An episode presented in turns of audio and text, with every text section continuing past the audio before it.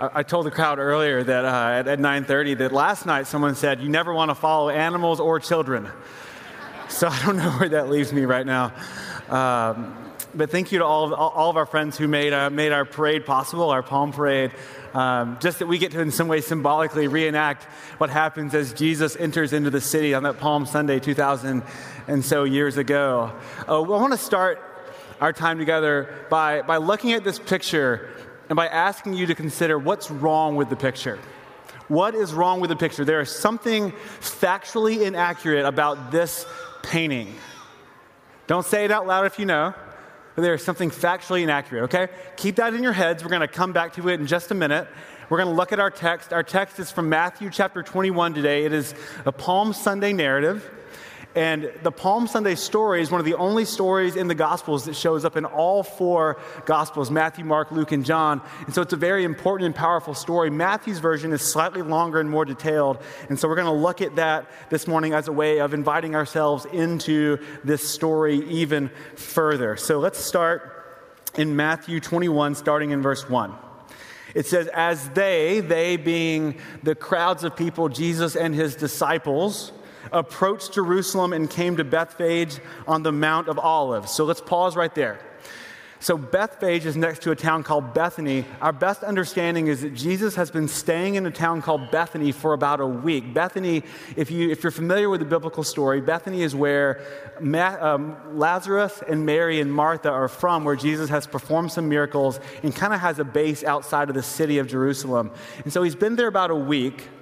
And crowds have been gathering and anticipating will Jesus come into the city? So these groups have been gathering and they've been wondering what's Jesus going to do? Let's continue. Jesus sent two disciples saying to them, Take out your iPhones and order us an Uber. No, he says, Go to the village ahead of you, and at once you will find a donkey tied there with her colt by her. Untie them and bring them to me. If anyone says anything to you, say that the Lord needs them, and he will send them right away. So we'll pause again right there. If you've ever been watching a movie or a television show and you've seen a cop stop someone and take their car for a chase, like they pull out their badge and say, I'm a cop, I need your car, and they take it away, that's essentially what's happening. So in Jewish culture, a teacher or prophet had the right to sort of ask permission to borrow someone's stuff, like their donkey to ride, uh, just for a temporary basis, and they would give it back later. And so Jesus is using that authority to borrow a donkey in this situation. Verse 4 this took place to fulfill what was spoken through the prophets. So we talked about Zechariah's prophecy, who says, Say to daughter Zion, Zion is just a fancy way of saying Israel or Jerusalem, see your king comes to you, gentle and riding on a donkey and on a colt, the foal or the baby of a donkey. Verse 6 The disciples went ahead and did as Jesus had instructed them. They brought the donkey and the colt and placed their cloaks on them for Jesus to sit on. So, just an observation as the language gets a little tricky right there. It may sound like Jesus is riding on two donkeys at the same time. He's not. The word in the Greek of them refers to just the cloaks. Jesus is riding on cloaks on a donkey, just to be clear. The crowds that went ahead of him and those that followed shouted, Hosanna to the Son of David! Blessed is he who comes in the name of the Lord. Hosanna in the highest heaven. I realize I skipped a verse back there. It says, A crowd spread their cloaks on the road, while others cut branches from the trees and spread them on the road. So to spread cloaks on a road or garments on a road was a sign of respect, and then palm branches were a sign of royalty. So you're kind of getting a feel of what's going on here. And so they shout, Hosanna, which means Save us, King. Save us, Son of David. Verse 10 When Jesus entered Jerusalem, the whole city was stirred, and they asked, Who is this? Now, they knew who Jesus was. Jesus was not an unknown person. What they're essentially saying is, let's say there's a college basketball tournament going on, and a team that no one expected to win keeps winning, and you say, Who is this? Who is Loyola Chicago? I didn't know that. I did not know this school existed before the tournament started. And now they're going to the Final Four. This is crazy, right? And they've ruined my bracket. So they're saying, Who is this? And the crowds who have been traveling with Jesus, who coming to the city, respond, This is Jesus, the prophet from Nazareth in Galilee. So let's go back to our picture. What's wrong with the picture? Huh? He's supposed to ride on the baby donkey. Jesus is on the wrong donkey in the picture. We're going to come back to this because this was not unintentional.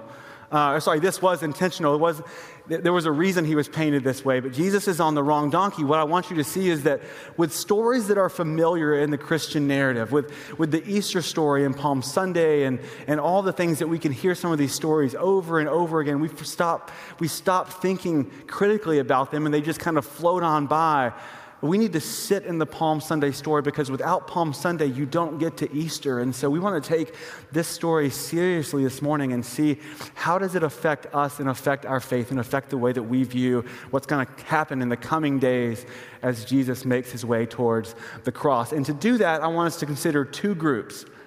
There are two groups of people, two crowds in our story today.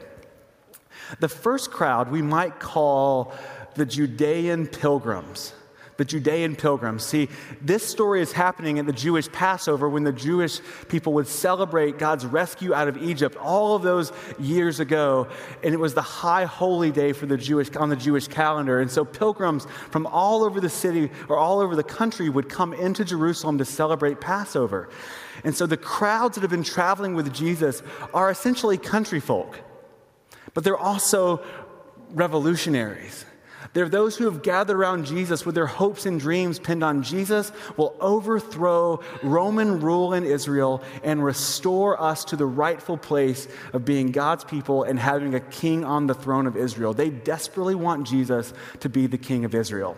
And these are the crowds of people from the Judean countryside who have been traveling with Jesus for months, maybe even years, seeing him heal and do miracles and teach, and they are following him and they're with him. That's the first crowd. The second crowd in this story we might call the Jerusalem insiders. They are those who live in the city of Jerusalem who would have been relatively urban and, and cosmopolitan for their day, so they might be considered city folks. And they are part of the Jewish religious establishment who have, they despise Roman rule but they've become comfortable with it because the Roman rule has allowed them to maintain their privileged status as the powerful religious elite in Jerusalem. And so there's the crowd of the outsiders, the Judean pilgrims, and there's the crowd of the insiders, the Jerusalemites. Those are the two crowds in our story. We're going to walk through what they experience using three things the parade, the donkey, in the word Hosanna. And I think what we'll end up seeing is that through all the experiences and the emotions of Palm Sunday, that Jesus was not the king that they wanted, but he was the king that they needed. I think we might discover that for ourselves here today as well. So let's look at the parade. So, by Jesus participating in this parade, even instigating it, right, Jesus sends for the donkeys. Right? He asks them to get the donkeys. Jesus is deliberately declaring his intent. By sending for the donkeys and by riding in the parade, Jesus is saying, Yes, I am the king of Israel. He's declaring it. All throughout the Old Testament, when kings rode into the city of Jerusalem, they were declaring that they were now the new king of Israel. And so there's, there's no mistaking, this is crystal clear. Jesus is saying, I'm the king of Israel. Now, how would these groups have interpreted it? So, the first group, the Judean pilgrims, would have thought, yes, this is exactly what we want. It would have been euphoric. It would have been so exciting. Jesus is the king. We knew it the whole time. If you've ever had one of those moments where you could just you couldn't wait to get that thing that you wanted, to go on that trip that was out ahead of you, to, to meet that person and marry that person, right? There was something that you could not wait to have, to get, to do. And what we find is that it's a fickle euphoria, that when it passes by, we're like, okay, what's next? And these people, the Judean pilgrims, have their hopes and dreams pinned on Jesus as the king.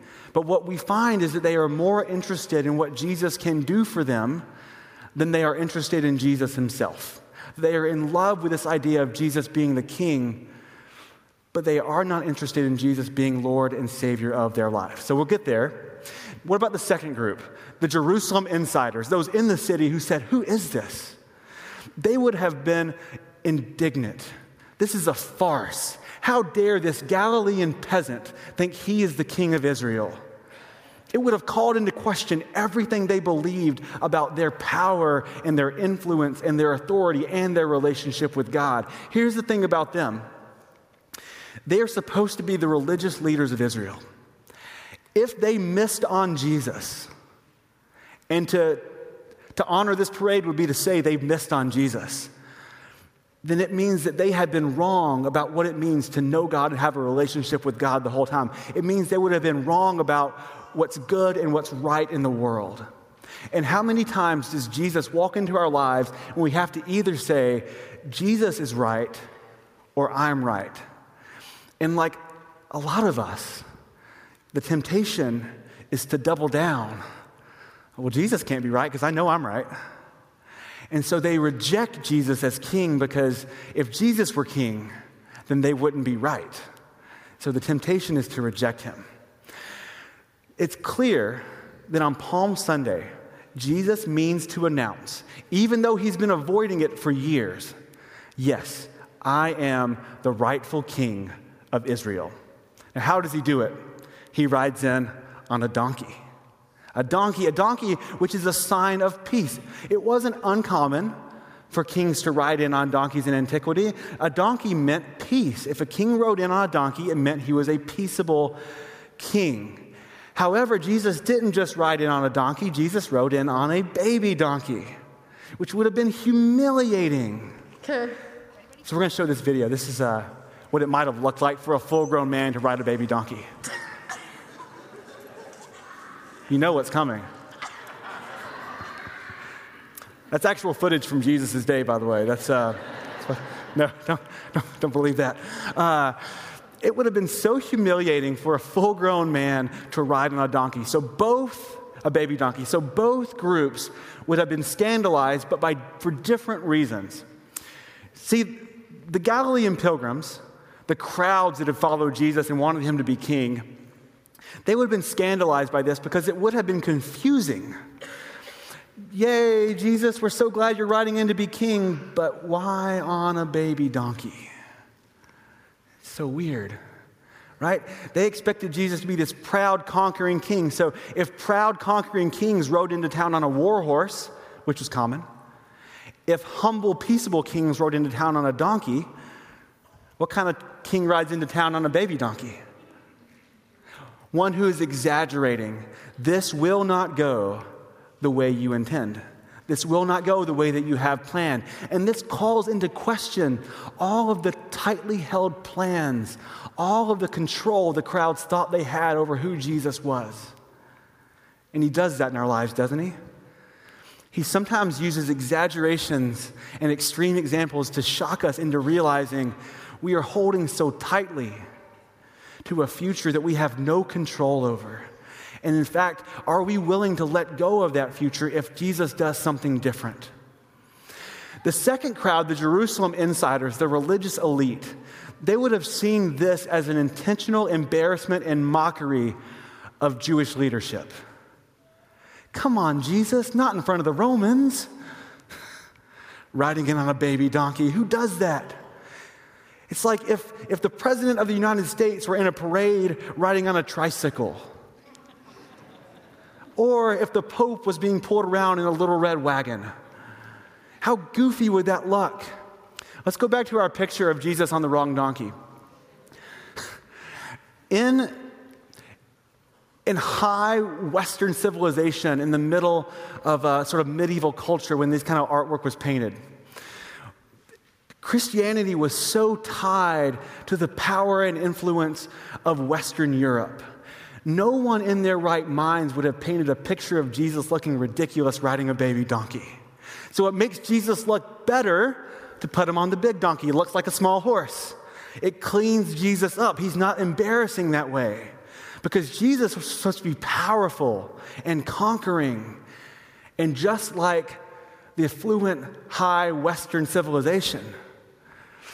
And so they would paint him this way to avoid making a mockery out of Jesus. And yet, Jesus himself calls into question all the ways that we are tempted to wear masks and to cover ourselves up and to make ourselves look better than we actually are. He calls into question all of the ways in which we align ourselves with the powers of the day to make ourselves appear something that we're not. We might say that Jesus makes a mockery of the masks we wear. Last week in our services, we had a children's musical where they um, acted like superheroes. And it was this beautiful thing where they had all these little superheroes and they were wearing masks and they talked about the ways in which they, they used their superpowers to appear something they weren't. And at the end of the play, they took off their masks and they laid them down and they said, This is not more valuable than being a child of God. And so they laid it down and said, I am a child of God.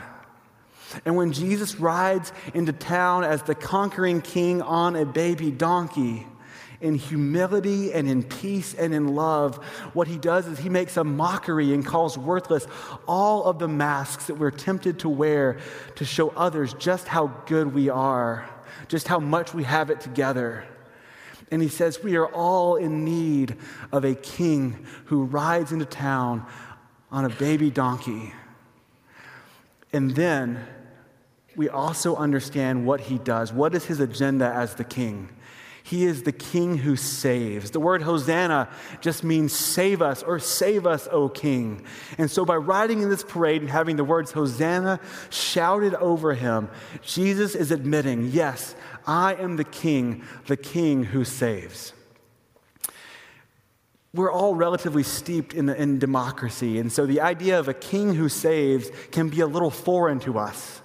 So I thought about my wife Ashley and I watched the first two seasons of The Crown, the Netflix drama that chronicles the life of, uh, of, of, Queen Elizabeth. And one of the fascinating things that continues to come up throughout the show is that the people of the UK, they, they say they love their royals.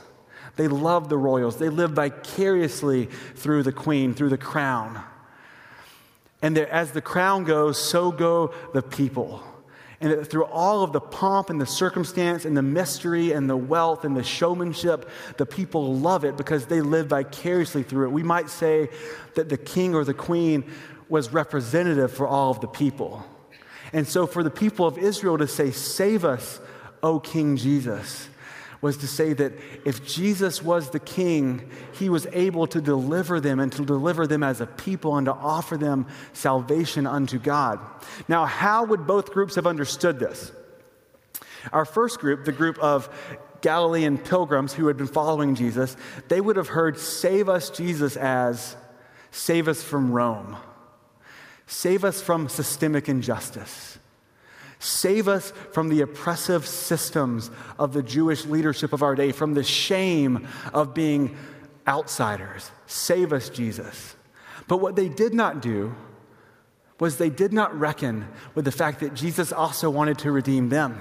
He wanted to save them. He constantly, as he traveled with these people for years, he told them stories and parables about what's going on in your heart how are you processing this? Do you have eyes to see and ears to hear who God is and what God is doing? He's trying to get them to understand that they don't just need Jesus for the stuff that's going on out there, they need Jesus for the stuff that's going on in here. The second group, the Jerusalem insiders, they would have been particularly miffed over Jesus allowing this. Not only, Jesus, how dare you come riding in on a donkey? Jesus, how dare you let them say you are the Savior? You're not God. That's what they thought. That Jesus did not have the right to be proclaimed, Save us, O King, over him. Because if he did, again, that would call into question all of the ways which they had become so good at following the rules, doing the right things, knowing all the right stuff and believing that doing those things and knowing those things was enough to make them right with God. and they had given up on trying to walk in the way of relationship with God. They just had to know all the right stuff and do all the right stuff. And they missed out on their need for Jesus because they knew everything. Why would they need Jesus? They already had it all figured out. What we find is that both groups missed on their need for Jesus. Theologian N.T. Wright says that in the first century, the Jewish people of the first century were expecting their God to come back in person to rescue them revealing his glorious presence, defeating their enemies, and reestablishing them as his people once and for all. They got Jesus. They got Jesus. He was an unexpected king that they got. Both groups were blind to their need for him, and yet what we see is that the city is starting to become full of energy and chaos and turmoil. The people are waiting for something. And in the world we live in, there's all kinds of chaos and turmoil in big ways and in small. And I believe that the world is waiting on Christians to walk the way of Jesus in the midst of a chaotic and a crazy world. We live in a world full of broken relationships, broken relationships between husbands and wives and parents and kids, between friends. We live in a world where workplaces are divided and where people say, take any opportunity to throw stones and to cast aspersions and to look down on others. We choose to identify with groups so that we are against the other group. We find that even in a local high school, that tensions boil over and cause disruption.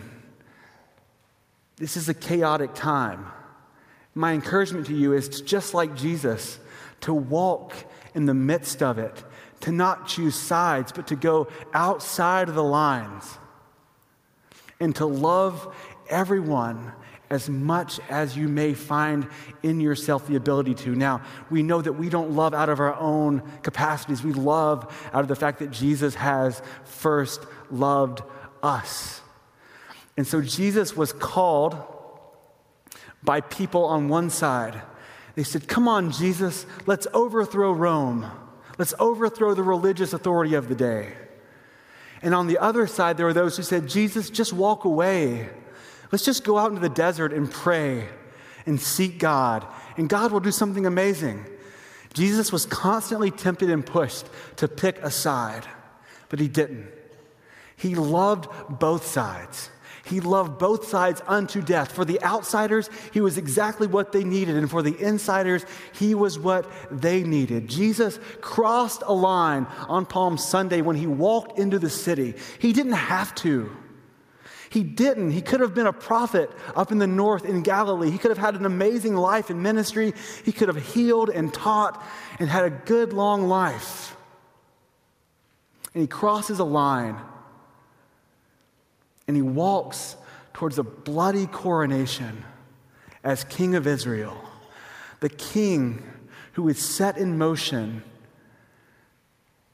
how much God loves Israel and how much God loves us. Jesus loved them, each of them, both sides, all sides, unto death, the way that He loves us unto death. Jesus was not the king they wanted and he was the king that they needed. What about you? I believe that Jesus is the king that you need, the king who dies on the cross and rises from the dead to say that all of the things that we have trusted in to give us life are bankrupt and aren't working, but he is there for us on Palm Sunday as he enters into the city to become the rightful king of Israel. I want to close with this. As I walked in the building this week, I was surprised a little bit by some of the construction I saw. Now, I know that we're all living in the midst of the construction that's going on. It's, it's, it's going to result in something really beautiful really soon. Um, but what was on my head was we're told, and I say we, I, we know that construction is coming to a close, that in the next couple of months, it'll, it'll be done with that all this beautiful construction will be finished and we'll have an amazing finished facility. And as I walked in this week, though, it hit me things continue to come apart. Like it feels like it's getting worse, even though I'm told we're on the back end of the construction project. So you can see these pictures. These are I beams stuck out of a woman's bathroom upstairs. Things are getting better, right? Like things are almost done. What I'm told is, and I believe it, that things get worse before they get better. That sometimes things get worse before they get better. What we know about Holy Week is that for Jesus, things are going to get worse. Things are going to get worse.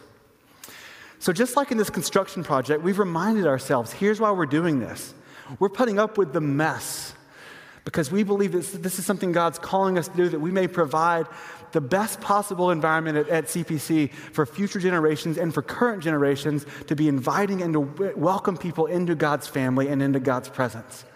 And just like that, on Palm Sunday, we're being reminded of who Jesus is the King and Savior of the world, so that when the dark days ahead come, we may be reminded of who He is, and that even though it's going to get worse before it gets better, it will get better because Jesus will walk to the cross, enduring its shame, and say, It has no hold on us.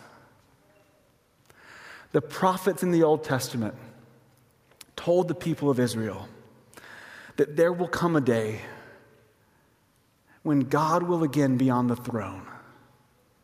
And when God is on the throne, he will be doing something in the world that cannot be stopped.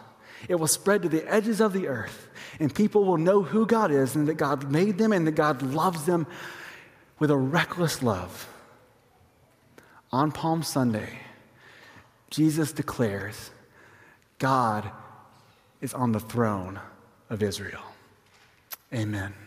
Let us pray. Holy and loving God, we thank you for who you are for how you love us, for how you come to us riding on a donkey in humility. That we may know that you are the God who comes to reign on the throne of Israel, to defeat all the enemies that threaten to let the darkness win. And yet the light continues to shine even today because you will not be stopped as you ride in, as you walk to your death, as you experience resurrection, as you call us into your new life. May we know that abundance. May we be those who 2,000 years ago stood on the side of the road and said, Hosanna to King Jesus, save us, King Jesus. May we be those who learn what it looks like to lay all of our lives, all of our gifts, all of our offerings at your feet and as we move forward in worship at this time, as we move forward into a time of offering, may we reflect on what it looks like to say, Save us, King Jesus. All we have is yours. You are not always the king that we look for, but you are absolutely the king that we need. In the name of God the Father, God the Son, and God the Spirit. Amen.